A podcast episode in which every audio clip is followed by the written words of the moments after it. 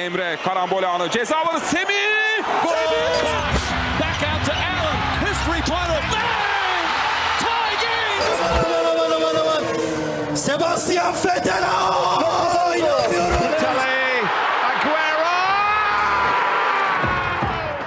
Sporun nabzını tutan program Karambol her salı 19-21 saatleri arasında 96.6 frekansı ve radyobeykent.com'da sizlerle.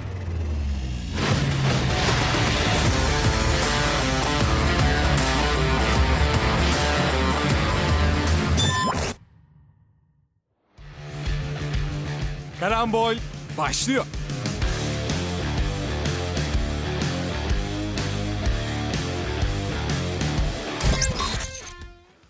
...96.6 frekansından ve Radyo Bilken stüdyolarından... ...Karambol'den herkese merhabalar. Bugün 15. bölümdeyiz ve ben mikrofon başında Hamza Yıldırım...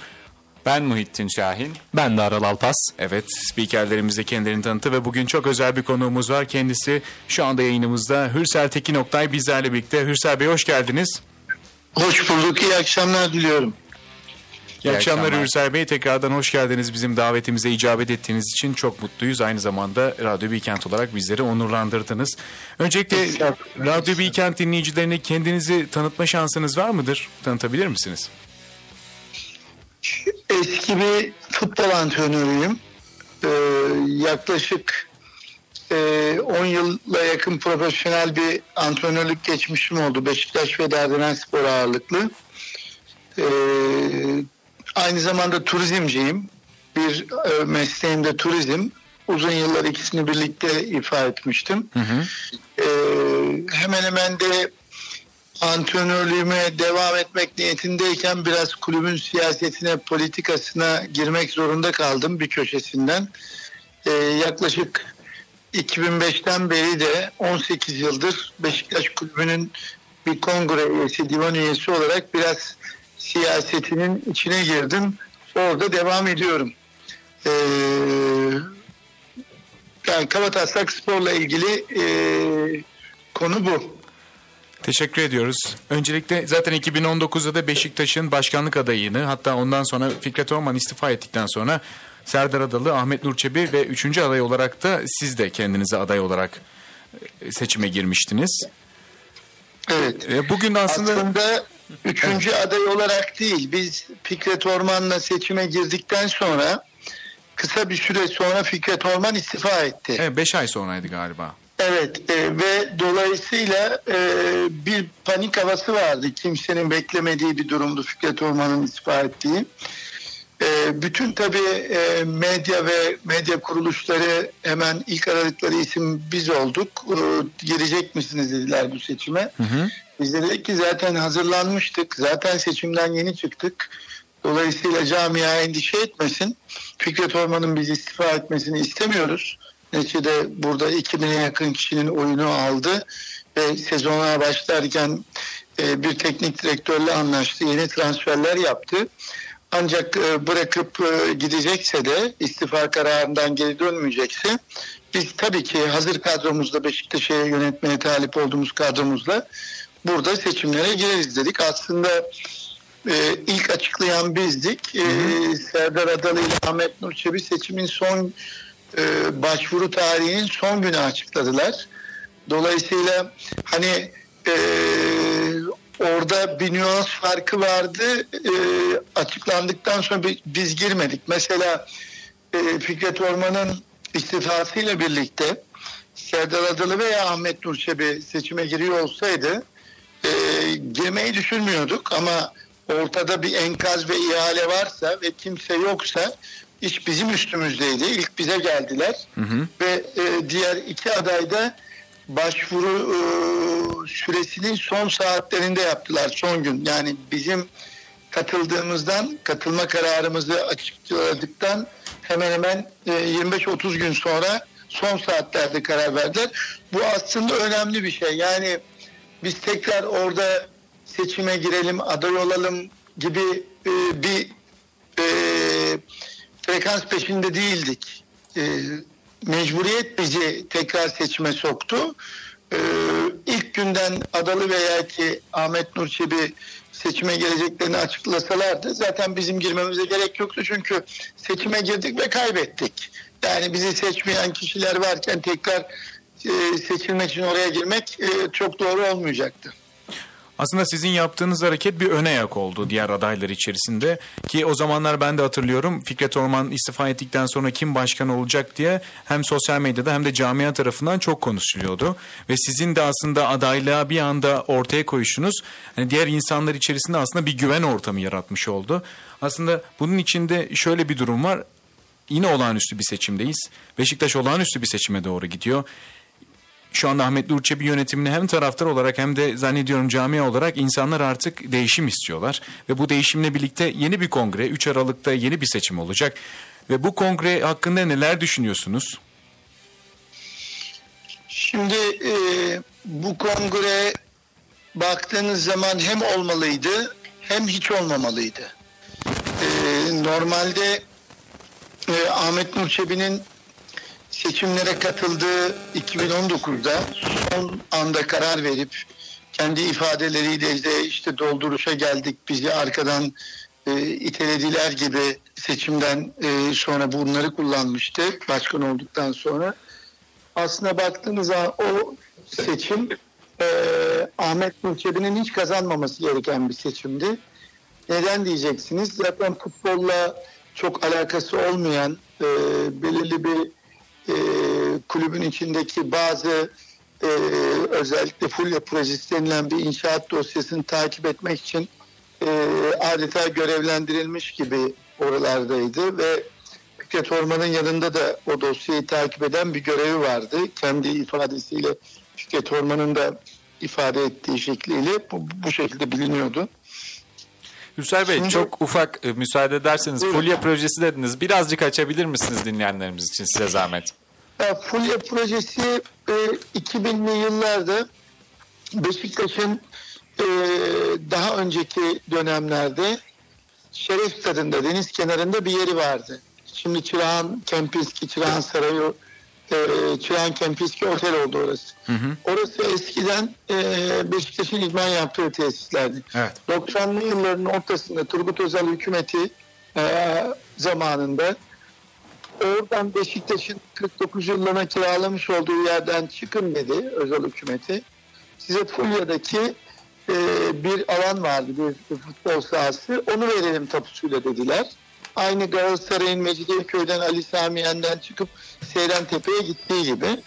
Ve dolayısıyla o araziyi, devletten çıkan araziyi Beşiktaş Kulübü aldı. Daha sonra ki yıllarda e, aldıktan 6 yıl, 7 yıl sonra e, değişen yönetimle orası e, bir e, daha e, şey karşılığı, kat karşılığı müteahhite ihale edildi. Ve yaklaşık 1 milyar dolarlık bir ticaret hacmiyle inşaat yapıldı oraya. E, bunun %67'si bizim olacaktı, %33'ü müteahhitin olacaktı. Fakat e, dinleyen genç kardeşlerim de Google'a girdikleri zaman Fulya projesi, Fulya davası dedikleri zaman görsellere girdikleri zaman bir resim çıkacak karşılarına. Cüce olanlar 67, e, öbür tarafta zürefa gibi olan iki tane kule 33 gibi böyle oranların tam tersine çıktığı bir ticaret yaratıldı. Dolayısıyla biz de e, buna itiraz ettik. 2008 yılında Mali Genel Kurul'da ibra etmedik ve mahkemeye gittik. O mahkeme 2008 yılındaki mahkeme yaklaşık 2019 yılına kadar 11 yıl sürdü. Ve 3 kere e, Yargıtay'a gitti. Kulübün mevcut yönetimi Fikret Orman ve Ahmet Nurçebi yönetimi e, biz kulüp üyeleri e, haklarımızı aradığımız bu davayı kazandıkça onlara itiraz etti.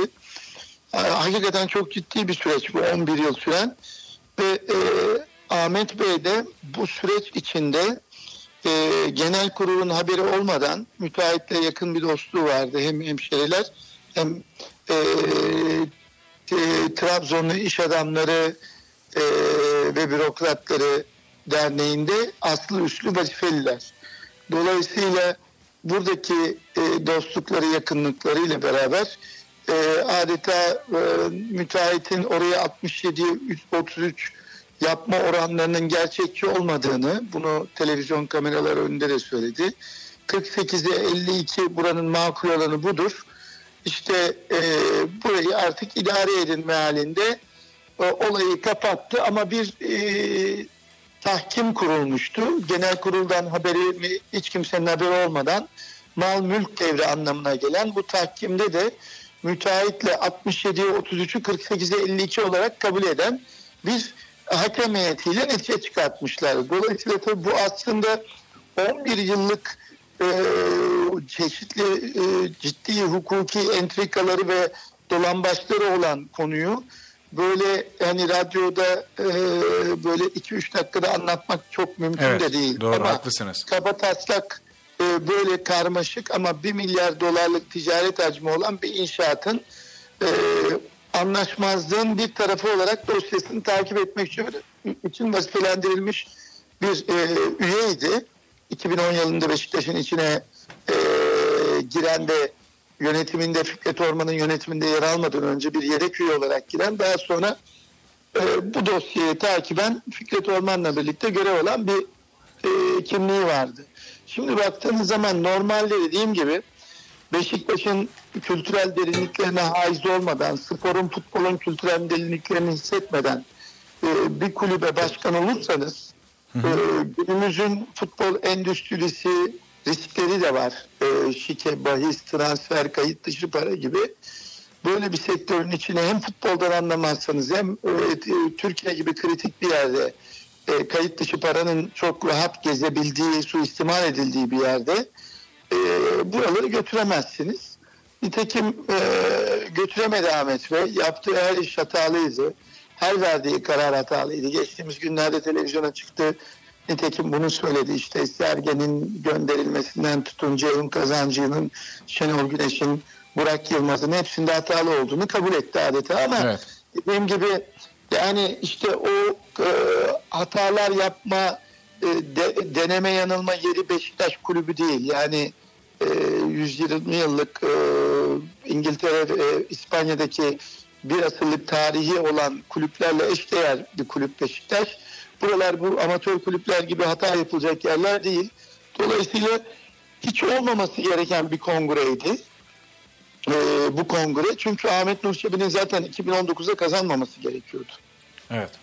Gülser Bey, e, Ahmet Nur Cebi'nin burada e, yaptığı zaten yanlışları şu an eleştiriyorsunuz. Peki sizce bu özellikle de e, başkanlığının son döneminde, döneminin daha doğrusu sonuna doğru nelerde en çok yanlış yaptı ve e, başkan adaylarından bu hangi yanlışları özel olarak düzeltmesini bekliyorsunuz? Şimdi e, bir kere az önce dediğim gibi konuyu bilmezseniz her şeyde yanlış yaparsınız. Doğru. Şimdi mesela demeniz lazım ki ne de yanlış yapmadı. Ne de yanlış yapmadı deseniz daha kolay cevaplayabilirim. Ama ters, tersi gerçekten zor. Yani e, 50 tane, 60 tane, 70 tane alt alta koyup sıralamam lazım. Bakın tek doğru yaptığı şeyi söyleyeyim ben size. Tek doğru yaptığı şey ya da bir buçuk doğru yaptığı şey. Hani e, tek dersem yanlış olur. E, bir buçuğun biri biz benim ilk e, Fikret Orman'la girdiğim seçimin arkasına ben çok e, isim sorulmuştu hangi teknik direktörle çalışacağımıza istinaden. E, bunu e, açıklamamıştım. E, fakat e, seçimden önce tiyolarını vermiştim. Biraz demiştim kendi on numaramızı işte kendi zidanımızı yaratacağız. On numara değil pardon. Kendi o da on numara giyiyor diye. Kendi zidanımızı yaratacağız dedim. E, yerli mi yabancı mı olacak dediler. Yerli olacak. E, çünkü yabancı bir spor direktörü olarak e, John Toş'a e, beyan etmiştim.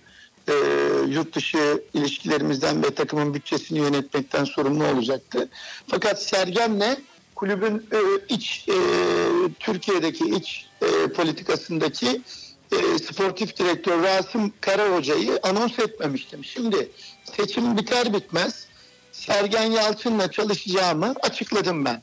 Yani dün kazanmış olsaydık Sergen Yalçın'la çalışacağız, çalışacaktık dedim.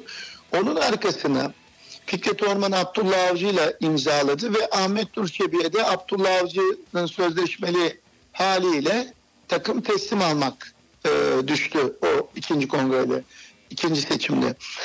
Oradan sonra e, Ahmet Nur Çebi bizim aylar önce Sergen anonsumuza tek doğru yaptığı iş oydu. E, Abdullah Avcı ile ayrıldıktan sonra Sergen Yalçın'ı takımın başına getirdi. Aslında o da politik bir şeydi. E, muhalefetin e, çünkü tek muhalefet ben vardım karşısında yıllardır.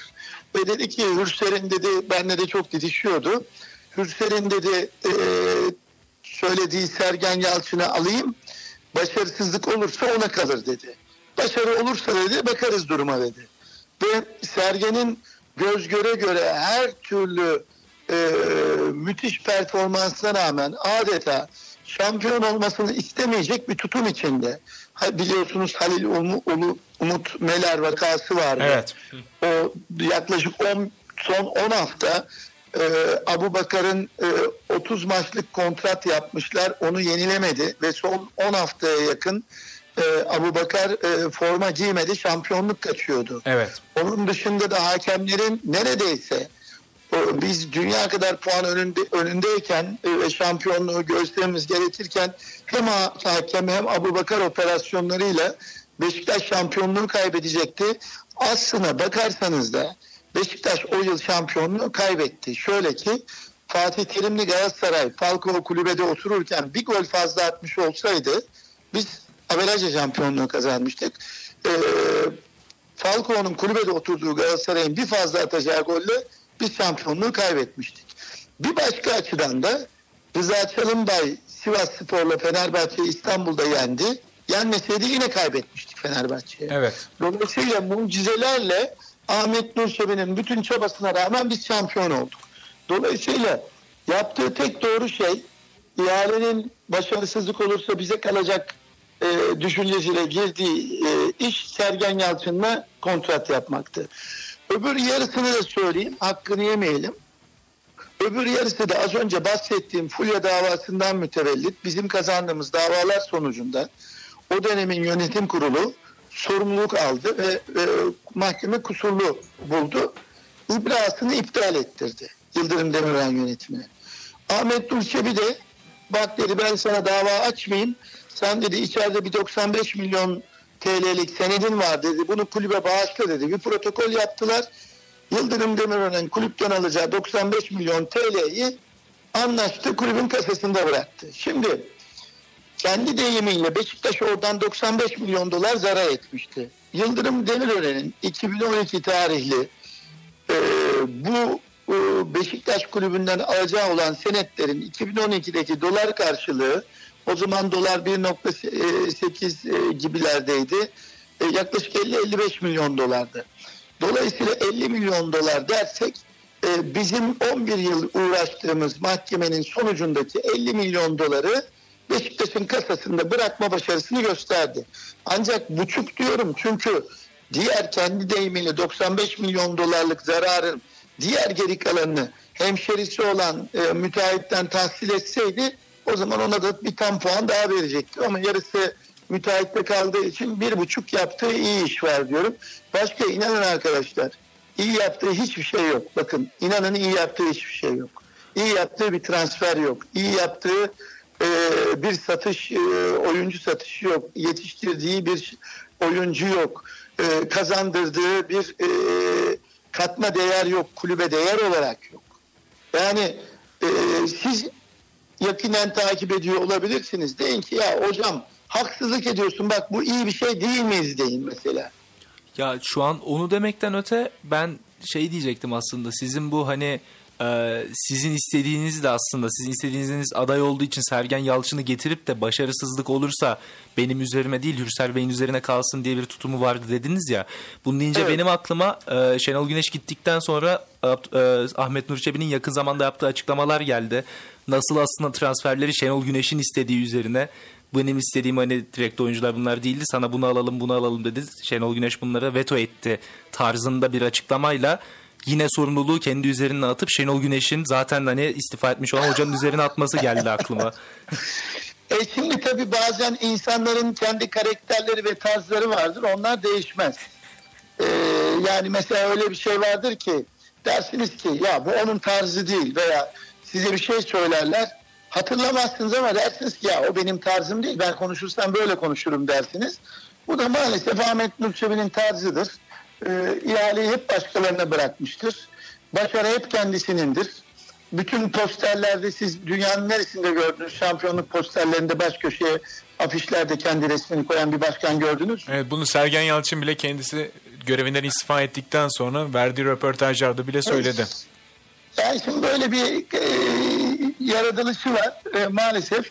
Şenol Hoca'nın arkasından bunları konuşması da mesela Şenol Hoca'ya abim diyor hemşerisi falan çok çirkin bir şey. Yani Şenol Hoca gittikten sonra bu transferleri Şenol Hoca istemedi. Onana'yı da Şenol Hoca istedi demesi çok kötü. Yani velev ki Şenol Hoca yapmış bile olsa siz onu oraya getiriyorsunuz. Başkanı sizsiniz, onu siz savunacaksınız. Evet. Gitse de arkasından aslan gibi, kalkan gibi vücudunuzu siper edeceksiniz.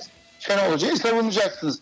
Şenol Hoca, Ahmet Nurçebi'nin o bakın son başarısızlık yani bu sezonun başındaki skandalların bir bölümü Şenol Hoca'nın Ahmet Nurçebi'nin yaptığı tarzdaki yönetim tarzındaki e, çorba yaptığı işleri temizlemekle geçti. Hatta hatırlarsınız bir basın toplantısında dedi ki İlk basın İşte- toplantısında evet ne diyeceğinizi anladım. bir basın toplantısında ki uçaktan futbolcular iniyor dedi. Şimdi dedi bunları oynatsanız bir şey dedi. Öbürlerini oynatmasanız dedi onlar idman yapıyor dedi.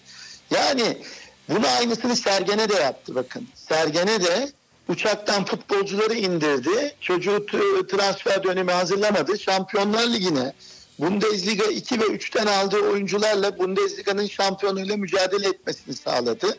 Sonra da arkadan yürüttüler dediler ki bunları Sergen istedi dediler. Oysa Sergen'in istediği Hulk'u almadılar. Evet. Sergen'in hiç talip olmadığı Kenan Karaman'ı istediler aldılar. Onu da 6 ay sonra gönderdiler. Ee, Bir tane genç bir çocuğu aldılar. O Almanya'dan amatör statüde onu Dortmund'a karşı oynadılar. Onu da Can, gönderdiler. Can, Can'ı. Can Bozdoğan. Ee, bakın şeyi ben çok iyi biliyorum. Ee, bu Batshuayi var ya şimdi Batshuayi evet. Sergen'e söyledikleri son gündü. Sergen de onun seviyesine bak dedi ki şimdi elinizde santrafor yok, elinizde futbolcu yok ve size son gün yani çaresiz bırakıp son gün karşınıza birisini getiriyorlar. Ee, bir siz de takımda kadronun olmasını istiyorsunuz, kalabalık olmasını istiyorsunuz ki e, oyuncusuzsunuz. Sergen onun seviyesine bakıp ya bu hiçbir yerde dikiş tutturamamış bunu bize getirdiler. Çünkü bize gelmeden seviyesine bakın bir yerde 9 maç oynamış. Bir önceki yıl 11 maç oynamış. Yani oynamayan oyuncu statüsünde. Zaten oynamayan oyuncu statüsündeki oyuncuları kiralık alırsanız bir yıl oynatırsınız. Oynattıktan sonra deneyim kazanır. Ondan sonra uçar gider. Siz maaşını ödersiniz. Formanın bir bedeli vardır. Oynattığınız futbolcu bir yatırımdır. O formanın içine soktuğunuz insan kaynağı sizin sermayenizdir. Futbol böyle şu anda maalesef. Ve oradan onun ticaretinden para kazanmanız lazım. Nedir? Bonservis bedeli. Nedir? Formanın hani bugün affedersiniz şimdi Migros'a gitseniz bir ürün satıyor olsanız o stantın parasını veriyorsunuz. Dolayısıyla makroya gitseniz o stantın parasını veriyorsunuz. Mesela kahve satacaksınız. Bir stantı size ayırıyorlar. Stantını kiralıyorsunuz. Evet. Dolayısıyla futbolun bugünkü endüstrisine baktığınız zaman geldiği noktaya verdiğiniz formanın bir maliyet bedeli vardır. Yıllık e, e, malzemecinin parasından tutun elektrik parasına kadar formanın maliyet bedeli vardır. İçine koyduğunuz oyuncunun da bonservis bedelinin ve maaşlarının ödendiği bir kalkülasyonla saat başı bir parası vardır. Bir de bunun başarıyla gelecek kazanç hanesi vardır. Matematik o kadar e, algoritması yüksektir ki onun. Yani siz o formanın içine oturttuğunuz bir futbolcudan gol attığı zaman kazanacaksınız. Bonservisinden kazanacaksınız.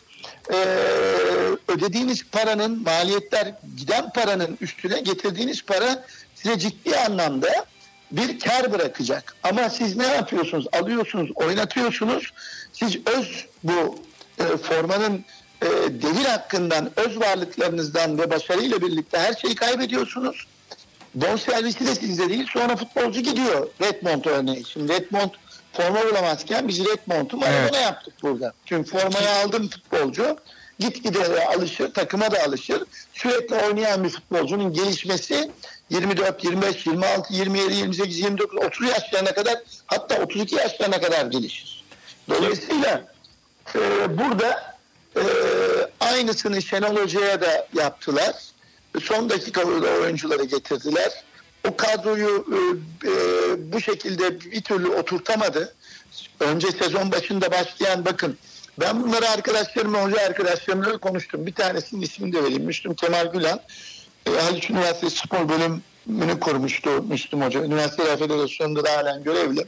Çok kıymetli bir arkadaşım. Beraber de top oynadık yıllarca. O da profesyonel ve aynı zamanda antrenör. Hoca ile konuşurken dedim ki bak hocam dedim şu anda Şenol Güneş'in en büyük avantajı da uçaktan gelmediler ya. Evet. Takımın kadrosu kısıtlı ve aynı oyuncuları sürekli oynatmaya başladı. Ve takımın Şenol Hoca'nın en büyük şu anda ritim kazanacağı olay bu dedim. Nitekim sol taraftaki e, sol bekimiz e, onun önündeki Muleka ve Abu Bakar üçlüsü e, Masuka ile e, söyleyin adını o üçlü Masako. sürekli e, Masakuyla o üçlü sürekli e, müthiş bir uyum sağladı. Ve uçaktan ne zaman yeniden futbolcular geldi o sol köşe bozuldu ve devamlı oyuncuları e, yerde bulamadı. Bir ikinci saptamamda hemen o haftalarda dedim ki hoca dedim Rebiç'e de yer bulamayacak. Orada da büyük problem yaşayacak dedim. Şimdi hakkı olan oyunculara enflasyon olduğu zaman siz forma veremezseniz takımdaki huzursuzluklar sahaya yansır. Hem teknik olarak hem enerji olarak. Dolayısıyla bunların hepsini Şenol Hoca Ahmet Nur Çebi'yi idare etmek için her şeye katlandı. Transferin son dakika gelişlerini, usulsüz oluşlarını, şekilsiz oluşlarını sustu. Şimdi sizin dediğinize geliyorum az önce kardeşim dediğine. Ve bunu bu kadar Ahmet abisini idare etti. Ama Ahmet e, de e, yeri geldiği zaman Ahmet Nursevi de Şenol'a abim diyor. E, Sahip çıkmadı. Gittikten sonra ona bu şekilde konuşması çok e, çirkin oldu, hoş olmadı. Peki Ürser Bey e, şeyi de sormak istiyorum. Kadrodan da epeyce bahsettiniz. E, Peki Beşiktaş'ın mevcut kadrosuyla seçimden sonra ligde nereye kadar gidebileceğini düşünüyorsunuz? Bu sezon şampiyon olabilecek mi Beşiktaş sizce bu kadroyla? Şimdi Beşiktaş e, kadrosu e, kötü değil. E, bazı küçük sıkıntıları var. Mesela e, Rıza Çalınbay da gelir gelmez kadronun kötü olmadığını söyledi. E, şimdi Rıza Hoca da deneyimli bir hoca. Yani mesela bakın çok basit bir şekilde söyleyeyim. Sivas Spor'da başarılı dönemler yaşadı e, Rıza Hoca. Evet, üst üste Evet, Avrupa evet. liglerine gitti ve güzel Tabii. başarılar kazandı Rıza Şimdi Hoca. o kadroda Rebic yoktu. O kadroda Abu Bakar yoktu. O kadroda e, Chamberlain Gezzal- yoktu. Tabii Ge- bravo. Chamberlain yoktu. Gezzal yoktu. Ancak bir saniye araya girebilirsem şunu da söylemek Buyurun. istiyorum. O kadroda da e, kronik sakatlı olan sürekli sakatlanan oyuncular da yoktu yani Evet, şimdi. Bey'i yoktu, Amarty yoktu. Ha, evet yani şu an Şimdi- hatta Kulüp Brugge maçında Necip'in de sakatlığından dolayı altyapıdan bir stoperin oynatılabileceği konuşuluyor. Şimdi doğru söylüyorsun ama şu var. Ee, sakatlığı olan futbolcuların yerine futbolcular koyabilirsin. Eğer ki örnek veriyorum hepinizin belki yaşları e, biraz genç olmasına rağmen futbola olan ilginizden geçmişten bir örnek vereceğim. Mesela Arjantin milli takımı dünya şampiyonu olduğu zaman Maradona'lı. Şimdi o takımda Maradona'yı aldığınız zaman, sakatlandığı zaman Maradona'nın yerini dolduramazsınız. Ama diğer 10 kişi de kim sakatlanırsa sakatlansın yerini doldurabilirsiniz. Şu anda da Beşiktaş'ta bahsettiğiniz oyuncuların yerini sakatlı, sakatlık yaşayan oyuncuların yerini doldurabilirsiniz. Ve Evet. önemli olan şöyle bir şey var. Önemli olan size maçı kazandıracak oyunculardır. Sahada 11'e 11 oynandığı zaman sahadaki oyuncunun karakteri sadece topa vurması değil bakın karakteri size maçı kazandıracak bir karakter olması lazımdır. Örnek vereyim. İbrahimovic güçlü bir karakterdir. Sahada olması formsuz da olsa topa kötü de vursa size maçı kazandırır. Çünkü o bütün takımına nasıl kazanılacağını öğretmiştir, hissettirmiştir.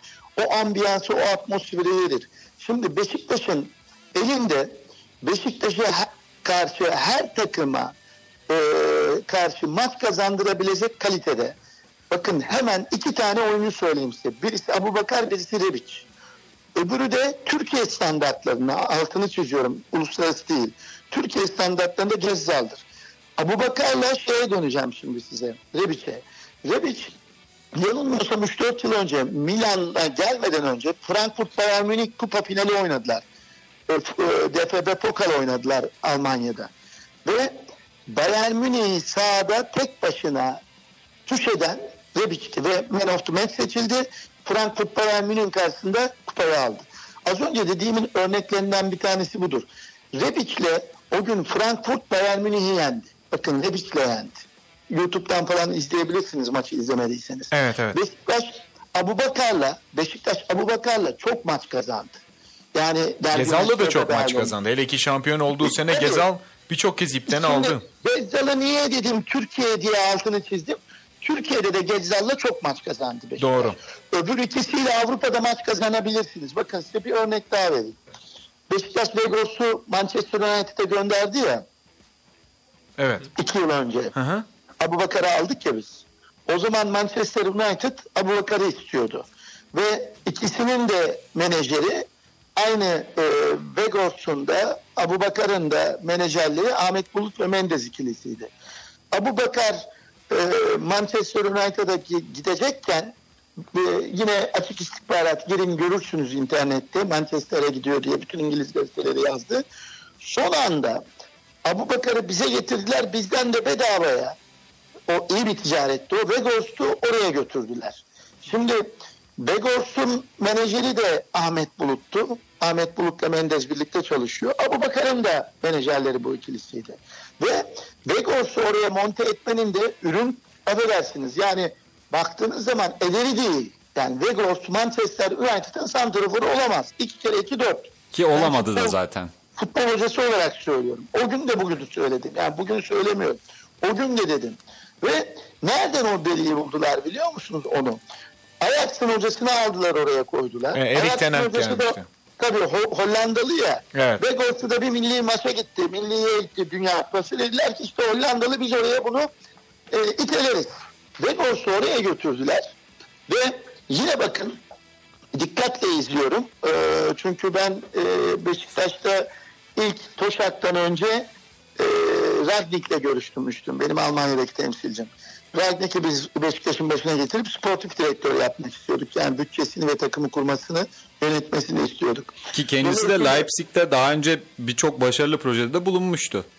Almanya'da. Leipzig'ten önce şeyi var, Hoffenheim'ı var. Hoffenheim'da asıl büyük bir mucize e, yaşattı. Hoffenheim'de 30 bin kişilik bir kasaba takımını 3. ligden aldı. Bu- Bundesliga'ya çıkarttı ve Bundesliga'da Bayern Münih'in arkasında ikinci biterek Şampiyonlar Ligi'ne götürdü. Hakikaten o yani kitabının yazılması gereken bir e, hikayeydi. Dietmar Hopp'tu onun başkanı. Hoffenheim'ın bir e, yanılmıyorsam bilişimciydi. Hoffenheim'de de fabrikaları olan bir başkandı. Onunla bir problem yaşadılar ayrıldılar. Yani Leipzig'te katılıyorum. Uzun yıllar o Hoffenheim'de büyük bir hayal kırıklığı yaşadıktan sonra bakın rehabilitasyon tedavisi gördü. Ruh hali bozuldu Ragnik'in. 2-3 yıl e, futbol sahalarına dönmedi. Sonra e, Red Bull e, sponsorluğunda doğru bir isimdi. Ragnik'i tekrar e, döndürdüler sahaya.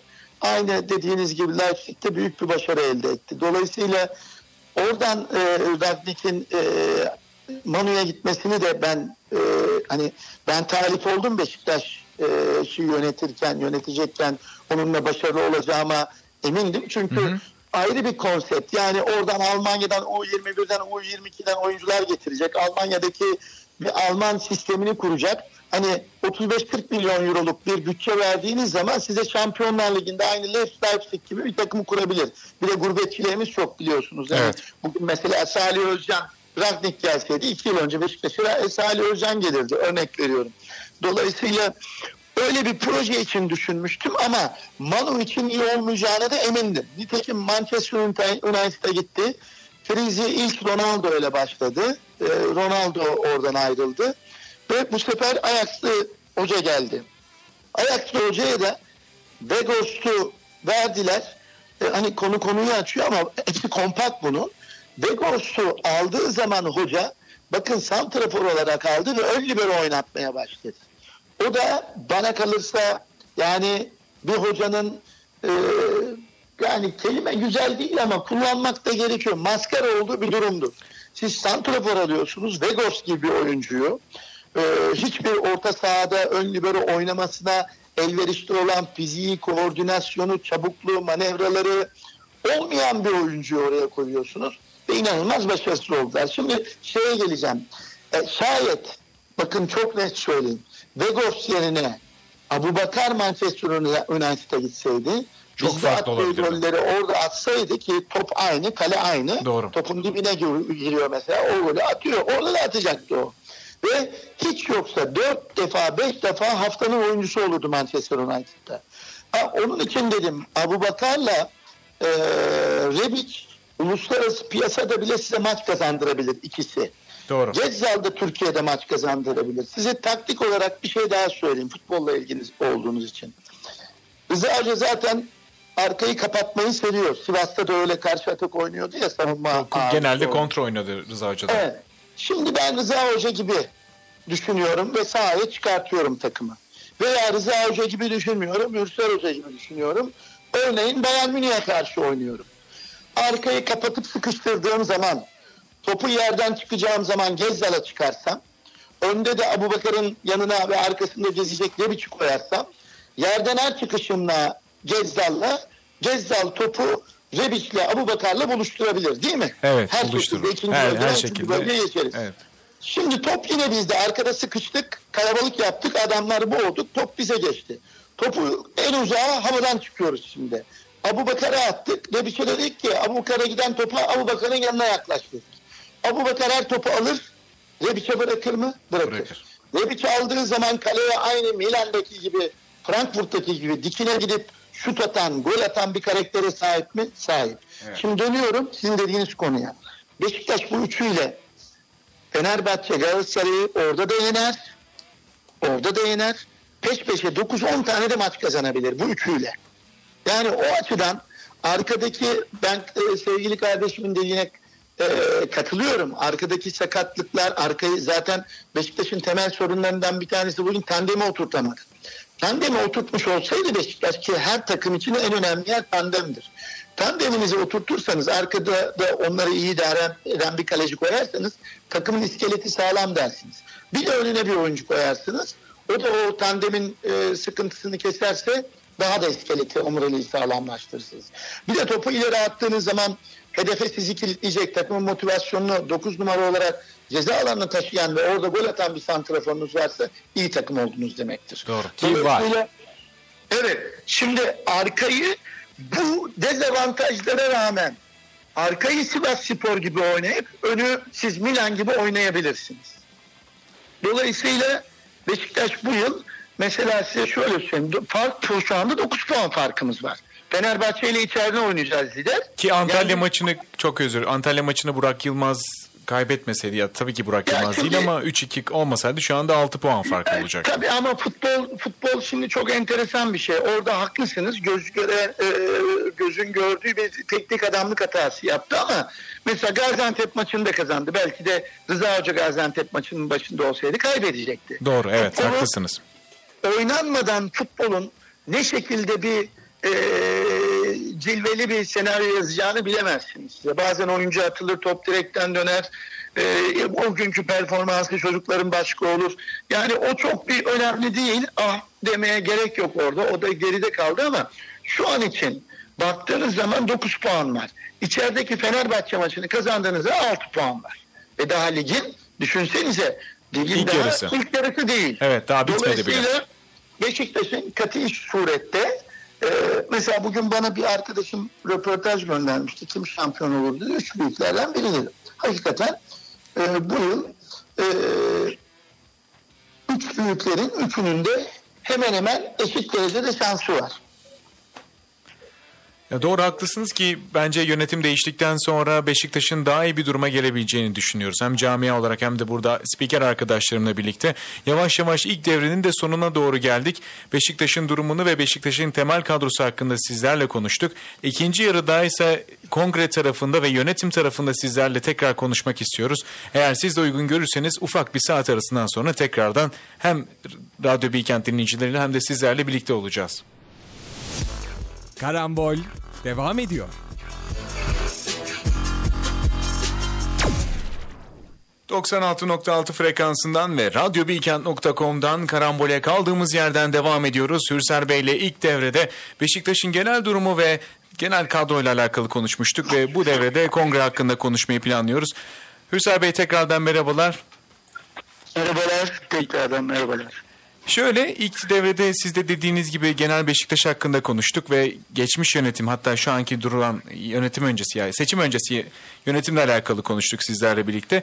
Kongre hakkında konuşmak istiyoruz biraz da. Biliyorsunuz ki şu anki kongre çok elzem. Çünkü Beşiktaş'ın aslında benim olarak baktığım şöyle diyeyim Serdar Bilgil'den itibaren yaklaşık 20 yıldan devam eden ah, Serdar Bilgili, Fikret Orman ve Ahmet Nur Çebi, Yıldırım Demirören isimlerinin aslında benim gözümde kendi şahsi Beşiktaş taraftarı olarak konuşuyorum. Hep devam eden bir süreci vardı ama aslında bu seçim Hasan Arat ve Serdar Adalı tarafından yapılan seçimde bir değişim söz konusu olabilir ve siz bununla alakalı neler düşünüyorsunuz? Şimdi neler düşünüyorum?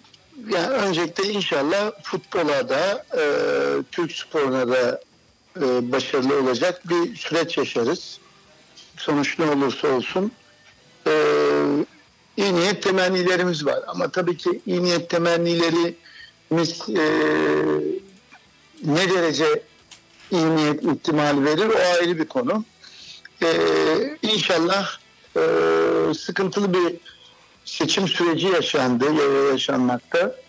İnşallah cumartesi ve pazar günü e, tatsız, sıkıntılı olaylar olmaz. İnşallah. Bu bunun olabileceğinin sinyallerini ben geçtiğimiz günlerde Hasan Arat'ın yanılmıyorsam Ercan Taner'le bir programı vardı. Evet, Orada sözcüde. Evet e, şey dedi e, emniyeti göreve çağırıyorum gibi oraya emniyet güçlerini istedi. Hı hı. Tabii bu kötü bir şey yani Beşiktaş seçimlerine başkanlık seçimlerine girerken emniyet mensuplarını emniyete göreve çağırmak durumu tabii tatsız bir şey. Kulüp için de, kulüp içi demokrasisi için zedeleyici bir durum bence de. yani şık değil. Tabii bu spor kulübü e, siyasi partilerin ki Türkiye'de siyaset enteresan bir gayyabe kuyusu gibi ne olduğu belli değil. O siyasi partilerde bile düşünebiliyor musunuz? Siyasi parti başkanı mesela e, Recep Tayyip Erdoğan AKP seçimlerine girecek şeyi çağırıyor. Emniyet e, güvenlik güçleri gelsinler yoksa işte kötü olaylar olacaktır vesaire. Kötü bir şey. Dolayısıyla seçimlerin bu ortamda bir başkan adayının böyle bir çağrı yaparak olmaması gerektiği kanısındayım. İnşallah e, kötü şeyler de olmaz. Yani bu bu çağrı bile e, huzursuzluk verici bir çağrı. E, bilemiyorum tabii fazla da konuşmak istemiyorum aslında seçim öncesi. Ya aslında ben seçim öncesi hakkında şunları söylemek istiyorum. Hem Hasan Arat hem de Serdar Adalı olarak iki yönetim de yönetim tarafını açıklamaya başladılar ki Hasan Arat bugün e, Sayın Samet Aybaba'yı açıkladı ki kendisiyle öncesinden ben birebir konuştuğum zamanlarda yönetimle alakalı güzel şeyler olabileceğini bana söylemişti. Feyyaz Bugün Uçar da. Feyyaz Uçar da aynı zamanda. Serdar Adalı tarafından ise Mehmet Özdilek açıklandı. Şifo Mehmet adında yani bizim de bildiğimiz, halkın da bildiği şekilde. Aslında iki tarafta Beşiktaş'ın çok değerli isimlerini açıklıyorlar ve yönetim olarak da iki tarafında çok değerli finansal profesör doktorları açıklamaya başladılar. Siz neler düşünüyorsunuz yönetim tarafında ve yaptığı açıklamalardaki iki tarafında yaptığı açıklamalarda sizce gerekli e, görev durumları ve ondan sonraki Beşiktaş'ın borç yapılandırması için olumlu projeler mi? Çünkü siz de bu projeler hakkında çok fazla açıklamalar yaptınız, düşünceler eklediniz. Sizler neler düşünüyorsunuz? Biz de çok merak ediyoruz. Şimdi e, Hasan Bey bir kişi açıkladı. Evet. Hı, Değil mi? evet. Hasan Bey Samet kişi Aybaba ve Feyyaz Uçar diye biliyorum. Yok şimdi o Beşiktaşlı futbolcular olarak değil de ilk etapta yönetim olarak bir Cüneyt Sezgin Bey'i açıkladı. Evet. Garanti Bankası'nda e, bir yönetici Hasan Bey'in ilk açıklamasıyla birlikte aradan bir hafta geçmedi. Denetleme kurulunda bulunan kardeşi istifa etti.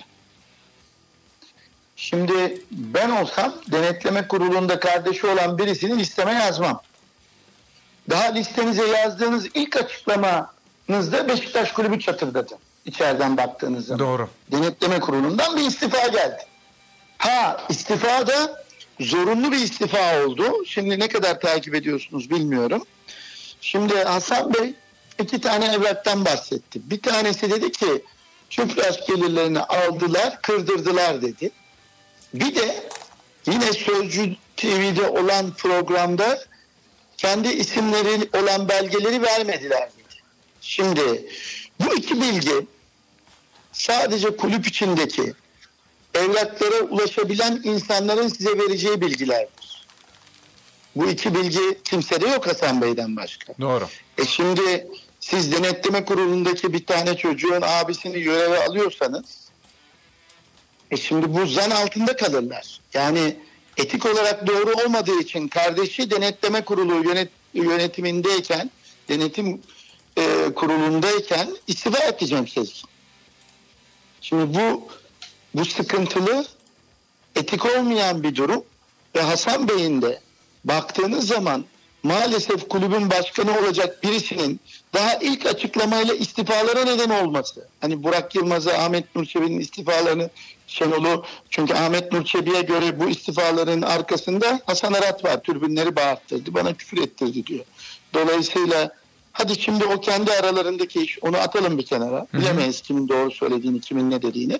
Ama Beşiktaş kulübünü yönetmekle sorumluluk al- aldığınız bir zat olarak ilk açıkladığınız kişi de Beşiktaş kulübünde istifalar geliyor yönetiminde. Problem var. Yani bu doğru bir tarz değil.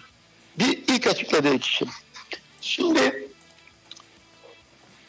finans konusuna geçmeden e, şey de söyleyeyim e, Serdar Adalı da bir finansçı açıkladı. Zaten şimdi ikisinin rekabeti bir de çocukluktan beri gençlikten beri Adana'da birbirini tanıyorlar.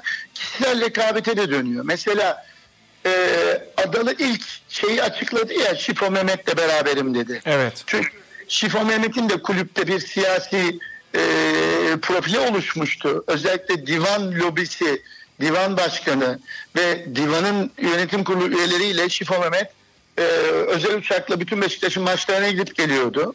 Şayet Tevfik Yaman Türk seçimlere girseydi Şifo Mehmet onun e, kadrosunda olacaktı. Ya profesyonel ya yönetim kadrosunda bir şekilde birliktelerdi. E, dolayısıyla e, Serdar Adalı Bey e, kulübün e, kendi kurumsal mevcut e, kurumsal yönetiminde olan kişilerin de destek verdiği sevilen bir kişi. İlk de e, yanına Şibo Mehmet'i önerdiler mutlaka böyle gözüküyor tablo. O da doğru bir şekilde bana kalırsa yanlış bir şey değil. Futbol aklı olması lazım. Hemen yanına Şibo Mehmet'i aldı. E, fakat Hasan Bey günlerce bir açıklama yapmadı. Bilmiyorum sizin konuşmanızda yapmış mıydı? Günlerce açıklama yapmadı. Bugün Samet Aybaba'yı açıkladı. Evet bugün bugün basın Şimdi- açıklamasında Samet Aybaba'yı açıkladı. Sportif direktör olacak diye. koordinatör olacak diye. Evet. Şimdi bakın Beşiktaş'ın değerleri saymakla bitmez. Kimisi Samet Aybaba'dan başlar, Sergen Yalçın'a kadar gelir. Kimisi işte Şifo Mehmet'ten başlar, Yasin Şülüne kadar gelir, Nihat Kahveci'ye kadar gelir. Veya Tunç Kip'e kadar gelir. Tunç Kip'i bilmem biliyor musunuz? Üniversitede öğretim üyesi şu anda. O da az önce bahsettiğim Müslüm Kemal Gülen hocanın talebelerindendir. Benim Beşiktaş PAF takımında görev yaptığım ve Nihat Kahveci ile birlikte oynattığım 14-16'dayken ben onu PAF takımına almıştım. Ve ikisini birden Toşak e, aldı A takımına çıkarttı. Benim öndeki ikilim de onlar. Tunç e, Santrafor oynuyordu. Nihat çevresinde dolaşıyordu. Daha sonraki yıllarda e, Darkovic e, vardı. Darko Kovacevic olacak yanılmıyorsam. Darko vardı. Real Sociedad'da Nihat'la Darko beraber oynadı. Aynı Tunç'la Evet. oynadığı gibi. O Tunç şu anda e, biz onu yetiştirdik. Profesyonel olarak hem Skala'yla hem e, Toşak'la hem Daum'la ve Pelkamp'la dört önemli hocayla çalıştı A takımda. Daha sonra e, Müslüm Hoca'nın kurduğu Haliç Üniversitesi spor bölümüne e, girdi. Oradan mezun oldu. Şimdi üniversitede öğretim üyesi. Şimdi Tunç da bir tip. Yani altyapınızdan alıyorsunuz 14-16'dan. A takımda 4 tane büyük hocayla çalışıyor. Üniversite bitiriyor. Futbol oynadıktan sonra üniversite bitiriyor. Bakın önemli. Hani futbol oynarken açık öğretim bitirmiyor. Futbolu bıraktıktan sonra spor akademisi bitiriyor. Spor bölümünden mezun oluyor ve üniversitede öğretim üyesi. Şimdi bu da bir değer. Şimdi burada önemli olan ne biliyor musunuz arkadaşlar? Hepsi bir değer. Ama değerle verdiğiniz e, makamın vereceğiniz görevin birbirine uyum sağlaması lazım. Şimdi örnek veriyorum. Futbol koordinatörleri dediniz. Görev tanımı ne olacak? Futbolun her şeyini veriyorsunuz böyle olduğu zaman değil mi? Peki şimdi mesela hiç altyapıda çalışmamış bir hocaya altyapının nasıl sorumluluğunu verebilirsiniz? Altyapı başka bir olay. Yani altyapılardan, üst yapılardan her şeyin sorumluluğunu verdiniz. Peki öbür taraftan burada Samet'i eleştirmiyorum. Görevin veriliş şeklini eleştiriyorum. Öbür taraftan Samet Hoca yaklaşık 28 yıllık menajerlik, antrenörlük kariyerinde 22 tane kulüp değiştirmiş. Kayseri Erciyes'ten başlamış. Adana'dan Ankara Gücü, Van Spor, Gençler Birliği, Antep, Trabzonspor, Ankara Spor, Bursa Spor, Rize Spor, Buca Spor, Antalya Spor, Eskişehir Spor. Bakın say say şey gibi eee, işte o seçim kurulu vardır ya vilayetleri hepsini bahsedersiniz seçimlerde. Ben onun gibi bu kadar. Şimdi siz 28 yıllık kariyerinizde 22 tane takım değiştiriyorsanız size futbol koordinatörlüğü veriyorlarsa yani orada bir sıkıntı var. Şimdi başka bir örnek vereceğim bunu pekiştirmek için. Bayern Münih geçtiğimiz günlerde Christoph Freud diye bir e, kişiyle anlaştı futbol direktörü olarak. Bunu Salzburg'dan aldı. Bayern Münih'in aldığı bu e, kişi size şöyle söyleyeyim. E, bu kadro planlaması yapıyor. Sportif direktörlüğe getirdikleri kişi Red Bull Salzburg'dan aldılar bunu. Red Bull Salzburg'da 2026'ya kadar sözleşmesi vardı. Bunu çözeceğiz dediler. O, e, Salih Hamidic ve e, şeyin söyleyin adını Ule e, Oliver Hoeneß. Kahn'ın yerine e, Oliver Kahn'ın yerine bunu aldılar. Fakat arkadaşlar bu arkadaş aldıkları kişi Salzburg'da 2012-2015 arasında spor koordinatörlüğü yapmış. 2015'te kontratını tekrar yenilemiş. 2023'e yani adam orada 11 yıldır spor ko- koordinatörlüğü yapıyor. Adamın işi o. Ha background'unda da yani team menajeri olmuş 2006-2012. Yani adam 2006'dan 2023'e kadar 17 yıldır aynı kulüpte arkadaşlar. Farklı iki görevde 17 yıl boyunca çalıştı. 17 yıl aynı kulüpte. Bu adamı Bayern Münih ne olursa olsun ben doğru bir tespit olarak kabul ediyorum. Avusturya zaten aynı lisanı konuşuyorlar ve biraz da kendi iç politikalarında biraz Bavyera politikası karıştı. Ee, şeylerden dikkat ediyorsanız Hansi Flick'ten Evet. e, beri karıştı. Karıştıktan sonra bir Avusturyalı getirmeleri ilk kez doğru bir politika yaptı. Ve CV'sine de adamın baktığınız zaman 17 yıldır aynı görevde. Şimdi birisi bir göreve birisini getirirken şov için veya bir etiket için getirmiyor. Yani şimdi Samet Hoca'nın Beşiktaş'ın tüm futbolunu teslim ettiğiniz Samet Hoca'nın daha önce böyle bir vazifede görev almamış ve yaklaşık 28 yıllık antrenörlük kariyerinde 22 tane kulüp kontratı yapmış. 22 değişik sezonda 22 tane sözleşme yapmış. Şimdi buradan siz nasıl bir başarı elde edebilirsiniz? Burada olabilir de olmayabilir de bakın.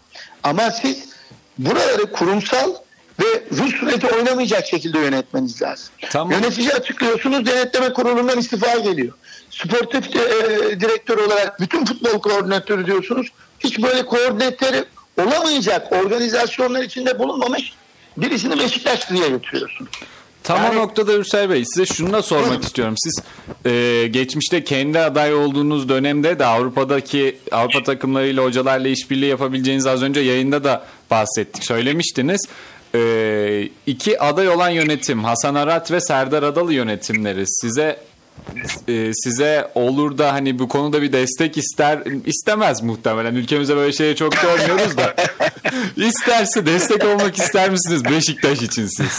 Şimdi bakın arkadaşlar dün e, bir haber çıktı Duvuliye.com sitesinde Serdalalı yakınlarıyla konuşmuş.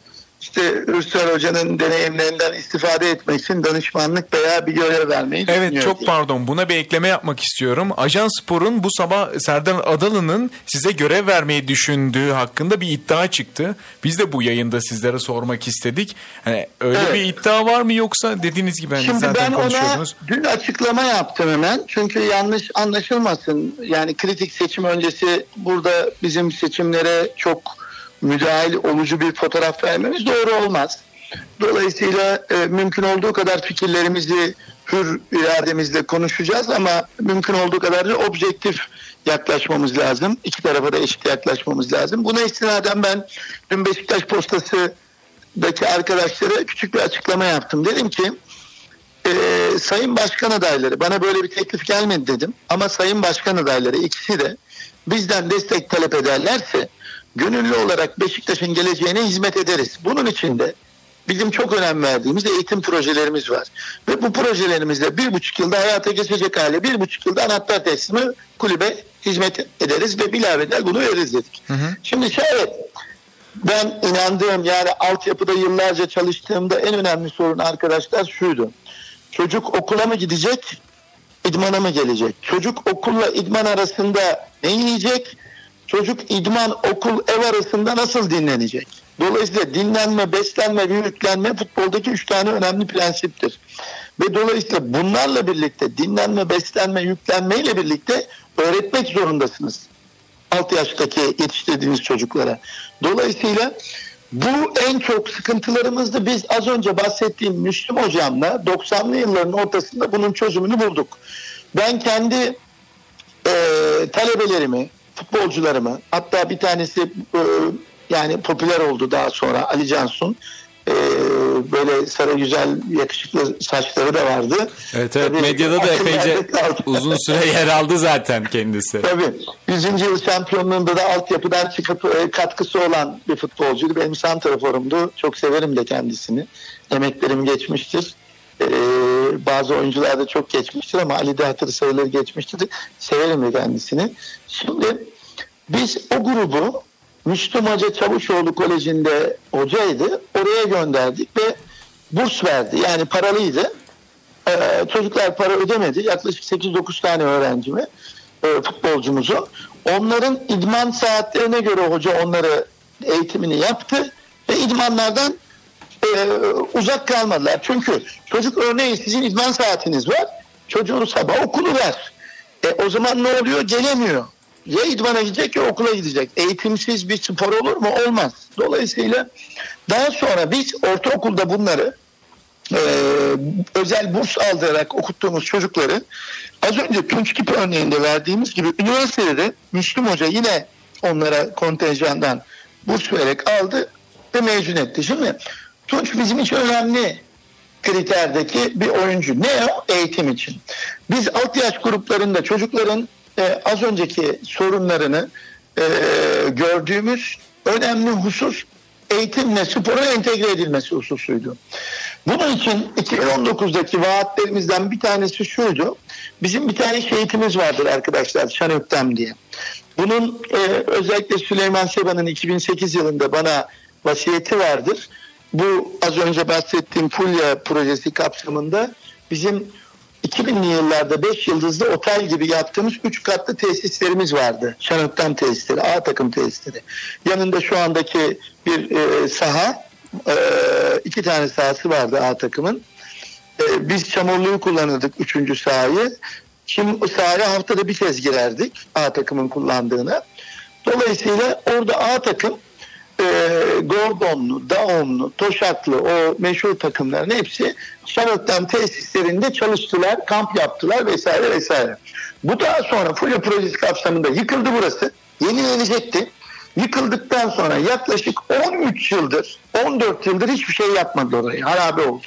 Dolayısıyla hem Beşiktaş şehiti o da bir kamp yeri aramaya giderken Süleyman abinin arkadaşı kadim dostu olan bir eski abimiz vardı Şanöktem'di. Trafik kazası geçirdi ve vefat etti. Yani baktığınız zaman Beşiktaş'ta görev başında şehit olan bir değerimizdi, yöneticimizdi. Ve Mekanı çok seviliyor. Allah rahmet eylesin. Mekan Amin. olsun. Dolayısıyla Süleyman abinin de o vasiyetiyle biz ben orayı yaklaşık arkadaşlar 15 yıldır kavga ediyorum Şenöktem'i unutturmam için. 15 yıldır. Ve nihayetinde artık bu son dönemde iki başkan adayı da orayı yapacağını vaat ettiler. Ne yazık ki Hasan Bey hala dedi ki "Tabii bu yaptıktan sonra nasıl kullanacağımıza arkadaşlarla karar vereceğiz dedi. Karar veremezsiniz. Çünkü orası spor amaçlı kullanılacak. Beden terbiyesi malı. Başka bir iş yapamazsınız. Orayı lokal falan yapamazsınız. Otel yapamazsınız. Hani arkadaşlarıyla otel ve inşaat residans yapmayı düşünüyor. Projelerinde onları çok bahsetti. Orası bir kere arkadaşlar e, beden terbiyesinin Beşiktaş'a sadece spor amaçlı kullanmak üzere verdiği bir yer. Şimdi eee, dönüyorum. Bizim amacımız 2019'da da vaat ettiğimiz şuydu. Biz Çanöktem'i yapılacak orası 3 katlı spor meslek lisesi yapacağız. Alt yaş gruplarını özellikle şehir merkezinde trafiğin İstanbul'da sıkıntılı olduğu yerde Evet. alt yaş gruplarını orada e, eğitim vereceğiz ve spor meslek lisesinde 3 katın bir tanesinde okul hale getireceğiz. Altı zaten spor salonu eskiden de öyleydi. Laboratuvar ve e, doktor vesaire fizyoterapist odaları vardı. E, en üst katı da lojman yapacağız. Dolayısıyla bir kat okul, bir kat e, lobi, e, eğlence, yemek vesaire. Alt katı spor, en üst katı da üç katlı izin vermişlerdi.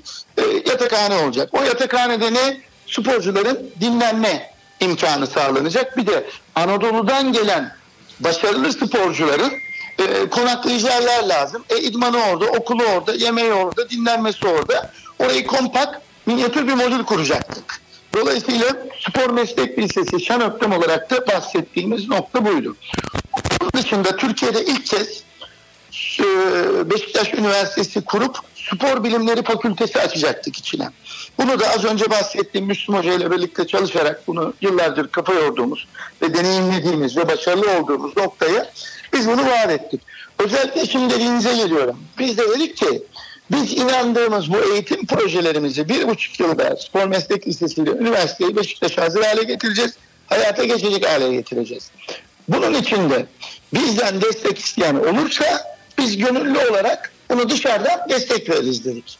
Yani e, iki başkan adayı da bu projeye biz inanıyoruz. Yani bizim yıllarımız altyapıda oyuncu yetiştirerek, insan yetiştirerek geçti. Beşiktaş için gerekli olduğuna ve Şanettem'in de ismine devam ettirmem için buna inanıyoruz. Ee, böyle bir şey gelirse onu sordunuz. Seçimlerden sonra e, memnuniyetle iki başkan adayına da destek olabiliriz. Şu ana kadar e, takip edebildiğim kadarıyla hani bir e, sürçülisan edersem affola. İki başkan adayı arasında sizin hani en büyük eleştiriniz şu noktada Hasan Arat'ın e, seçtiği yönetimdeki isimlerin yönetim açısından tecrübesiz kalması ve bunu bir nebzede hani yönetim açısından o kadar tecrübesiz kalmasıyla birlikte birazcık şova dönmesi bu büyük isimlerle. Çünkü hani sadece dediğiniz gibi hani Beşiktaş'ın tek değerleri bu açıklanan isimler değil aslında. Beşiktaş'ın değerleri sayıp sayıp bitmez aslında. Ee, bir bu eleştiride bulundunuz. Bir de e, başka bir şey soracağım size. Çünkü bu bütün camiada aslında soru işaretlerine yol açtı. Hasan Arat'ın vaatlerinde Beşiktaş'ın 25 milyon dolar para olan borcunu 4,5 yıl 4,5 yılda ödeyebileceğini belirtti. Ve hatta buna da Serdal Adalı Bir aplikasyon- Hani Beşiktaş App'le birlikte Heh, de buna evet. yardımcı olacaklarını söyledi. Serdal Adalı hatta bunu kanıtlayabilirse kendisinin Hasan Arat'ın yönetiminde yer alacağını söyledi. Hani E, ben direkt çekileceğini. çekileceğini Evet, yol açacağını evet, söyledi. evet. Ayrıca Hasan Arat'ın şu an e, İnönü Stadyumuyla İnönü diyorum yani alışkanlık da hani Beşiktaş'ın stadyumu e, üzerinde de çalışmaları. Yani bence de doğru söylüyorum. Yani inanıdır ya. Beşiktaş'ın stadyumu üzerinde de belirli vaatleri var. Ancak bu vaatleri de ilk defa e, hani gün yüzüne çıkartan kendisi değil aslında baktığımız zaman. Ahmet Nur Çebi söylemişti o yeni açığı birleştirici Borussia Dortmund modeline geçebileceğimizi. Evet yani hani bunlar hakkında ne düşünüyorsunuz? Hani çünkü bu vaatler aslında birazcık havada uçuyor gibi özellikle de Beşiktaş'ın borcunun ödenmesi açısından. Ki ben de bir ekleme yapmak isterim. Çok pardon. Tabii Hasan Arat'ın bu projeleri yayınlandıktan sonra tabii ki bir kıyasıyla ama sosyal medya ve camia içerisinde Burak Elmas benzetilmesi de yapıldı hatta. Belki görmüşsünüzdür bilmiyorum ama Beşiktaş'a yakıştırılması hoş olmayan bir şey bence. Hani Galatasaray camiası az çekmedi. evet. Şimdi e, Burak Elmaz aslında yabancı değildir Hasan Bey. Be- Yani bilerek mi benzettiler benim. Burak Elmaz Faruk Süren'in damadı biliyorsunuz. evet evet. Ee, Hasan Bey de Faruk Süren'le Faruk Süren başkan olduğu zaman Hasan Bey orada Galatasaray'da basketbolcuydu. İlişkileri iyidir Faruk Süren'le onun. Ee, Burak Elmas'la da Faruk Süren vasıtasıyla e, yakın bir dostluğu olduğunu sanıyorum. Çünkü Faruk Süren'le iyi dostlar. Başkanıydı Faruk Süren çünkü. Ki Faruk Süren yönetiminde çok özür dilerim. Bir süre Burak Elmas da görev almıştı hani çok genç yaşına Tabii, tabii, rağmen. tabii. Damadı zaten. Evet, yani evet. e, normal yetiştirdi. Ee, belki ondan dolayı çağrıştırmış olabilir. Şimdi e, bakın statla ilgili önce basitine geçeyim sonra öbür tek tek söyleyeceğim sorduklarınızı. Stadyumla alakalı çatıyla ve türbünle olan konunun mütalaa edilmesine gerek yok. O basit bir konu. Çağırırsınız mimarları. Mimarlar projelerini çıkartır. Belediye Anıtlar Kurulu'na gidersiniz. Olabilecek ne varsa siz Anıtlar Kurulu'nun ve belediyenin yani bürokrasinin dışına çıkabileceğiniz bir şey varsa kulüp zaten çıkar. Bu kurumsal kulübün memurları var zaten yani 300-500 kişiye kulüp maaş ödüyor. Dolayısıyla ve bu ciddi paralar ödüyorlar. Bu kurumsal bir harekettir. Yani bunun ben seçimde efendim stadı oluyor da olmuyor. Bu mimari mimar kavgasına dönüşüyor. Bu gereksiz bir şey. Yani bu değil konu. Bunu gereksiz buluyorum. Zaten böyle bir şey varsa e, bunlara herkes mutabık kalır. Yani olur olmaz tartışması olacak olmaz izin veriyorlar bir başka bir şey. Yani oralar değil onun yeri. Dolayısıyla olacaksa seçimden sonra bu bunun olabilirliği varsa Beşiktaş Kulübü'nün çalışanlarına talimatlar verilir, yazışmalar takip edilir ve siz de onu hata olmaması için titizlikle takip edersiniz. Bir yerlerden işi bitirelim, yapalım, işte e, devlet bize torpil yapsın falan değil. Devletten, hiç kimseden torpil almadan eşit haklara sahip olmak üzere hakkınız varsa alırsınız. Şimdi onun dışında borçla alakalı şunu söyleyeyim. Beşiktaş'ın borcu arkadaşlar şu anda 7 milyar TL dolara parite ettiğiniz zaman hemen hemen e, dolar da maşallah sürekli arttığı için borcu dolara dolar e, anlamında sürekli küçülüyor. Fikret Orman burada iyi bir şey yaptı. Az önce mesela ilk bankacı ve finansçılar açıklıyorlar ya. Evet. Ya ona gerek yok. Fikret hepsinden iyi finansman yapmış. Yani Beşiktaş'ın borcu yaklaşık 300-400 milyon dolardı. Beşiktaş'ın borcunu TL'ye çevirdi ve şu anda devalüasyonun hızlı bir e, işte Arjantin style e, gezdiğimiz için e, devalüasyonun Maalesef. böyle olduğu yerde dolar kıymetlenince e, TL ucuzlayınca bu, borçların TL'ye çevrilmiş olmasından dolayı Beşiktaş'ın borcu şu anda 220 e, 250 milyon dolar aralığında geziyor. Yani 200 milyon dolar telaffuz edilecek e, kısımlara gelmiş. Şimdi borç küçüldü. Hani e, finansçı falan diyorlar ya Fikret Orman yaptı. Adam siz e, yani eleştirdi. Hani sizin şahsınızı bilmiyorum. Başkan adayları vesaire eleştirdi eleştirdi. Fikret onların hepsinden iyi finansmancıymış demek ki. Şimdi birazını ironik kabul edebilirsiniz. Birini, birazını bu dediğimin realite kabul edebilirsiniz. Şimdi dönüyorum. 25 milyon dolar dediği Hasan Arat'ın yılda 25 milyon dolar application gelirimiz oldu olacak dedi. Ve toplamda da ben dedi yapacağım residenslerle, otellerle de Beşiktaş'ın borcunu 4,5 yılda bitireceğim dedi. Birincisi bu seçim 4,5 yıllık değil. Bu seçim 1,5 yıllık. Sen 4,5 yıllık taahhüt isteme. Dolayısıyla ikincisi eee bu bahsettiği projelerin içinde önce hani biraz trajikomik oldu ama e, bu bunu kullanmaması gerekiyordu. Bence de Adalı bunu söyledi. 25 milyon dolar kar getirecek yılda bir application'ı bugün bahis oyunları yapan application'lar dışında ki onların da kara para içine entegre etmeleri dışında Evet. yapılmasının mümkün olduğuna biz görmedik, bilmiyoruz. Yani bugün Real Madrid'i mesela arkadaşım diyor ya Chelsea kulübünün başkanı veya e, Paris Saint Germain'in kulübü aynı zamanda bunun, e, Hasan Bey'in çalıştığı danışman olduğu yerin patronu. E, firma Boyner'in e, satılışını yapıp Beymen'e alanlar Katarlılar bunlar. Yayıncı kuruluş falan.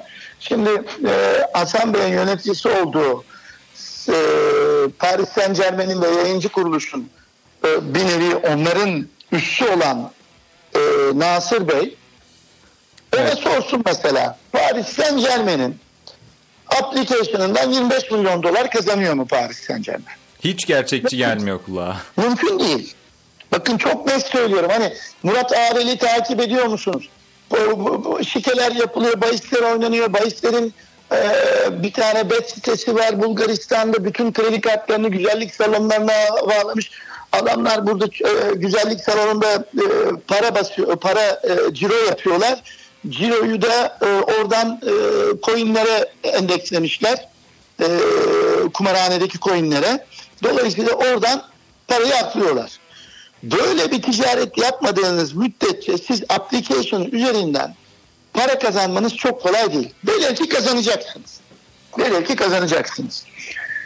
O zaman kurun şirket giderlerini kurun. Mesela Hasan Bey'in her zaman yakınında olduğu e, Koç ailesi var. E, oğlu yanılmıyorsam FIBA Bank'ın Moskova'da genel müdürü. E, finans e, bakan Finans Bank'ı Katarlara satan Özyeğin ailesi var. Şimdi elinizde sol tarafınızda Özyeğin ailesi var sermaye. Sağ tarafınız üstünüzde e, Koç ailesi var. Sağ tarafınızda da Boyner var. Ya, Boyner'in Türkiye'nin ihracatının neredeyse %20'si. Hatta daha da Tabii fazla. bu- e, Boyner'in de e, icrasında, yönetiminde. Üç tane, bir de Ethem Sancak eski ortağı, dört tane para babası var. E kurun bir şirket, Hasan Bey de kursun, bir AŞ kursunlar. Application'ı yapsın, ismi de Kartal Application desinler. Bizim know-how'ımızı kullansınlar. Bize de yılda 25 milyon dolar vermesinler. Yüzde 20 isim payı versinler, 5 milyon dolar. Kursunlar. 20 Yani milyon şimdi- dolar da kendilerine kalsın. Ya tabii orada kendilerine hani maliyetleri olur, giderleri olur vesaire. Şimdi mesela yine Hasan Bey diyor ki 100 odalı otel yapacağız. 25 oda 85 tane rezidans yapacağız. Yine aynı beşli. Kursunlar bir vadi kartal kent yapsınlar. Girsinler bütün ticari risklerini. Ve bize de sadece satsınlar orada her şeyi. Bize de sadece %10, %15 için pay versinler kartal kentin hizmet edecekse böyle. Ama bizim paramızla, bizim kredimizle bu işleri yapıp sonra Fulya projesinde olduğu gibi camianın içine Fulya dinamit gibi oturmuş bir şey arkadaşlar. 20 yıldır bu kavga buradan çıkıyor. Rant, inşaat zaten mesela Almanya'ya gidin inşaat göremezsiniz. Medeni ülkelerin hiçbir tanesinde böyle beton, meton, toz, toprak göremezsiniz. İnşaatın bol olduğu yerde kayıt dışı ekonomi başlar ve kavga başlar. Dolayısıyla Beşiktaş'ın içine de bu fulya girdi ya kavga başladı. Süleyman abiyi de elimde yüzde yüz veriler olmasa da Beşiktaş'ın 50 yıllık yani yarım asırdan fazla tarihine yaşayan, hisseden, bilen birisi olarak ve o dönemlerde de görev yapan birisi olarak bakın 95-2000 arası e, Süleyman abiyle birlikte görev yaptım ben. Evet. Dolayısıyla o dönemleri de ve Süleyman abiyle birlikte ayrıldım ben kulüpten. Ee, o dönemlerde yaşayan birisi olarak Süleyman abinin Ahmet Dursun Seba gitsin denilen hikayenin altı da o fulyadır bakın arkadaşlar. Süleyman abi ne zaman dedi ki ben fulyayı yapacağım. Bütün oradaki gelirlerinden transfer giderlerimizi karşılayacağız. Daha sonra da vakıf kuracağım, üniversite yapacağım. Bütün mallarımı da vakıfa devredeceğim. Çünkü benden sonra satarlar dedi. Ve Süleyman abi oranın fulyayı aldığı zaman şeref stadına karşılık ve yavaş yavaş Süleyman abinin çevresine herkes üşüşmeye başladı kulübe. Orası bir kazanç kapısıydı. Düşünebiliyor musunuz? Bugün Evet. 1 milyar dolarlık ticaret hacmi olan bir yer var. İnanılmaz. Kayıt dışı 100 milyon dolar para uçmuş mudur? Zaten kendileri Yani. söylüyor 95 milyon dolar. O sadece Beşiktaş'ın kasasından gözüken para. Bir de müteahhit tarafından da kayıt dışı paralar gitmiştir. Mesela biz kavga ettiğimiz, dövüş ettiğimiz zaman müteahhit dedi ki bir gün bize, Radyo Spor'da programını yapıyorduk. Geldi. Dedi ki ben oraya 100 bin dolara sattığım da verdi dedi. Ürser Bey dedi siz dedi 1 milyon dolar 3 milyon dolar dairelerden bahsediyorsunuz dedi. Çünkü dedim ki sen dedim 4 milyon dolarlık denize nasır yerleri almışsın. Bize bodrum katları vermişsin. Böyle bir şey olabilir mi dedim. O da dedi ki işte ben dedi 100 bin dolara da sattım. Kime sattın dedim. Söyleyemem dedi. Yani o 100 bin dolara verdiği de laf olsun diye 100 bin dolar alıyor ki satış göstermek için. O da rüşvet. Yani benim kanaatim, benim hissim o 1 milyon dolarlık malı 100 bin dolara veriyorsan şaibe vardır. Dolayısıyla oradaki kayıt dışı ekonomi ve hurra oluşan ortam Süleyman abiyi de yedi. Onun için şimdi bir daha irite olmuş durumdayım. Birisi geliyor inşaat yapalım, onu yapalım, 100 odalı otel. İşte 85, e yapın, yapın bize de isim payı verin. Yani bu projeler Beşiktaş'ın işi bakın arkadaşlar biz de mesela seçimlerde dedim ki biz inşaat yapmayacağız. AVM yapmayacağız. Bizim işimiz inşaat, futbol ve spor kulübü, jimnastik kulübü. Jimnastik okulları açacağız. Çünkü sporun temeli jimnastikle başlıyor. Öyle yüzme falan dedi şimdi Hasan Bey öyle yüzme değil. Jimnastikle başlıyor.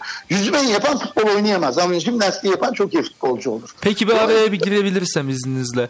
Ee, Hasan Arat'ın bu vaatlerinde hani e, bazı yapmak hani önüne set çekse de ve Beşiktaş'ın geçmişine de baktığımız zaman aslında sıkıntı doğurabilecek bir vaatler olsa bile e, camiada büyük bir heyecana sebep olan vaatler bunlar.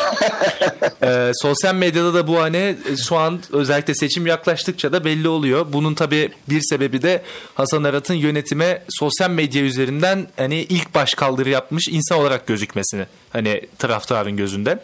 Serdal Adalı da bu tarz heyecan getiren vaatler görüyor musunuz? Ya da bu tarz heyecan getiren vaatlerle birlikte gelen riskler de yüksek olduğu için bundan uzak durulması sizin için daha mantıklı mı?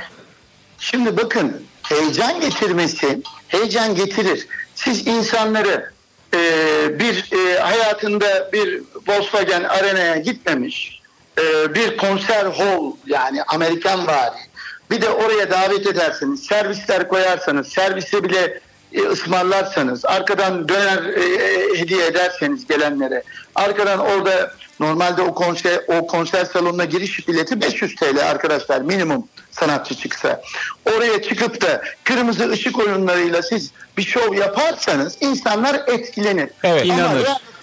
real- e, tabii, bizim insan- insanlarımız da şöhreti beğeniyor, seviyor. e, çok seviyor. Şimdi realite şimdi Süleyman abi diyorlar mesela Süleyman abi orada onu görse yani onu der miydi? O, onu yaptırır mıydı? Süleyman abinin olduğu yerde ışıklı Amsterdam Red Light District gibi bir şov yapabilirler mi? İmkansız. Dolayısıyla orada biz de çıktık projelerimi açık, projelerimizi açıkladık. Beşiktaş'ın kendi lokalinde 1903 lokalinde Beşiktaş armalarıyla bütün basın mensuplarını topladık. İki saat canlı yayında bütün projelerimizi tek tek anlattık. Birer de kitapçık verdik arkadaşlar hazırladığım kitapçığı. Basit anlaşılabilir. 8-10 sayfalık manifestolarımızı, bütün projelerimizi olan. Ve onları orada her soruyu da basın mensuplarından aldık.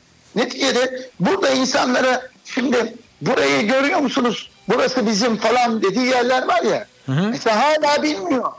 Bizim Fulya projesi içindeki kapsamında orada bir tane Fulya Kültür Merkezi var. Orası diyor ki belediyenin. Hayır Aslan Bey orası belediyenin değil Beşiktaş'ın. Bizim tapulu arazimizin üzerindeki 2000 metrekare malımızı uçurdular. Orası bizim. Dolayısıyla bu ışıkla, şovla işte o bir odalı otel yapacağız alkışlıyorlar. Ya arkadaşlar siz Fulya'nın yapılan malınıza hala sahip çıkamadınız. Bir daha mı? Artı bir şey daha var. Akatlara 100 odalı otel 85 residens o, o imalatı akatlar istiyor mu veya verecek mi devlet? Veya o parayı nereden finanse edeceksiniz? Kim finanse edecek? Gidecek biz Fibobank'tan kredi alacağız. Şimdi ben bunlardan rahatsız oluyorum bu para, para fon işlerinden. Mesela üniversitelere kredi sağlayacağız diyor mesela. Herkes alkışlıyor. Ya kredi sağlamak de bunun borcu olacak ödeyeceksin geri sonuç olacak. olarak. Yani borçlandırma üzerine bir politika anlatılıyor. Kasanın boş yani harcanması üzerine. Burada ne var biliyor musunuz? burada hakikat ne var? Bir buçuk senede Adalı'nın söylediği ben futbol tarafından bakıyorum. Ha, iş hayatım da var, işten de anlarım. Ha şunu söyleyeyim. Ee, Adalı'nın söylediği dedi ki biz bir buçuk seneliğine geliyoruz ve şu anda 85 milyon dolarlık bir takım var dedi. Burayı dedi ayağa kaldıramazsak bu takımı bir daha kurmak zorunda olursak bir 85 milyon dolar daha gelip gider dedi. Benim için realite bu. Siz geliyorsunuz 85 milyon dolarlık bir mala sahipsiniz ve buradaki matematiği mutlaka mutlaka artıya çevirip buradan iflas etmemeniz lazım. Evet. Dolayısıyla 4,5 yıl sonra ben borcu 100-200 milyon doları eriteceğim, bitireceğim. Siz ancak nasıl bitirirsiniz biliyor musunuz? Şampiyonlar Ligi'nde gruplardan çıkarsınız 2 yıl üst üste. iki tane de futbolcu bakın. Öyle üç tane dört tane demiyorum. İki tane de yerini de doldurabileceğiniz futbolcuyu, yerini de hazırladığınız futbolcuyu satarsınız bir tanesini 35-40-50 milyon dolara. Çünkü Şampiyonlar Ligi'nden gruptan çıktınız satarsınız onu. Ee, Cenk'i biz 30 milyonlara sattık yaklaşık biliyorsunuz. Evet doğru. Ee, dolayısıyla siz bakın Fikret Orman'ın o yıl bir takvim yılında Beşiktaş 140 milyon euro kazandı. Yani iki takvim yılında Fikret Orman'ın Şampiyonlar Ligi'nden çıkarttığı dönemdeki iki takvim yılında biz 280 milyon euro kazansak bugün 220-230 milyon euro artı 50 milyon euro bakiyemiz var. Hakikat bu arkadaşlar. Yani hakikat biz spor kulübüyüz ve şu anda futbol endüstrisi üzerine en büyük ciromuz ve borçlanmamız yaratılıyor. Bir kere futboldan borçlanıyoruz biz. Üstüne bir de inşaat borcuna girilir mi?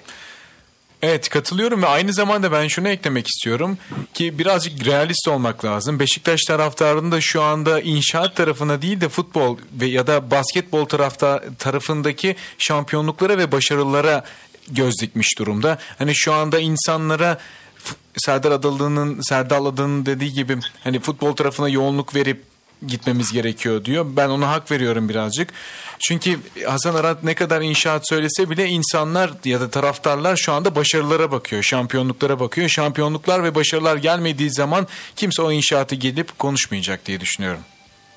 Zaten e, dediğim gibi o inşaat öyle bir yılda bitmez. Evet. O inşaat yaklaşık kulübün içinde yine 300 tane kişinin kavgasına 3 tane 4 tane ailenin hani inşaata talip olan koçlar dahil ailenin ve diğerlerinin kavgasına yol açar. Belediyelerin kavgasına yol açar. Kongre içinde de nereden baksanız kaç tane e, bir kısmı e, belediyede Beşiktaş Belediyesi'nde mensuptur. Bir kısmı e, AK Parti Büyükşehir Belediyesi'nde mensuptur. Örnek veriyorum. Oralar bize bir daha inşaat çünkü Fulya'da bakın bizim son 15-16 yıldır en azından benim antrenörlüğüme e, bırakmama yapmama engel olan konudur bu Fulya. E, bu 18 yıldır bizi meşgul etmiştir burası. Evet. Bizim mutlak surette şimdi düşünebiliyor musunuz? Ayak böyle bir şey diyor mu? İnşaat yapacağız, para kazanacağız. Ondan sonra şey başkanlar Barcelona seçimlerinde ben daha fazla inşaat yapacağım, ben çatıyı yapacağım. Böyle şeyleri duydunuz mu siz? Yok hayır hiç duymadım. burası. Yani odaklanmamız gereken en büyük e, bize zarar hacmi olan kulübün cari açığını yaratan futbol. Ve para kazanmamız noktası. Para kazanabileceğimiz en yüksek rakamlar Şampiyonlar Ligi. Bizim ticaret hacmimizi futbola odaklamamız lazım ki sizin dediğiniz gibi bir de yarışma kategorisi var. Bir de Doğru. başarı istiyoruz. Evet. Yani projelerle ilgili arkadaşlar diyeceğim e, Hasan Bey'in projeleri e, renkli ışıkların altında olup herkese e, güzel gelse de keyifli anlar yaşatsa da e, Arka Yani planda o kadar da kolay değil diyorsunuz. değil ya bizim dikkatimizi vermemiz gereken Beşiktaş'ın öncelikle insan kaynağı, altyapımız, yarışmamız, amatör şubelerdeki markamızın iyi temsili Beşiktaş armasını önce taşıyacağız. Ticaret yapacaksanız kurun şirket ve bize de pay verin oradan. Ki dediğiniz gibi zaten çevreniz de var. Ee, şirketinizi kurun. Beşiktaş'a Evet. çok da değil Yürsel Bey. Ne Yüzde güzel yirmi istediğiniz istediniz zaman sadece. Diyor ki Hasan Bey 200 tane benim yurt dışında ilişkim vardı. Tamam kurun 200'üne birer tane daire satsanız Kartal kentten, Rezidans'tan birer daire satsanız e, 3 milyon 4 milyon euroya e, dünya kadar para kazanırsınız. Aynen öyle.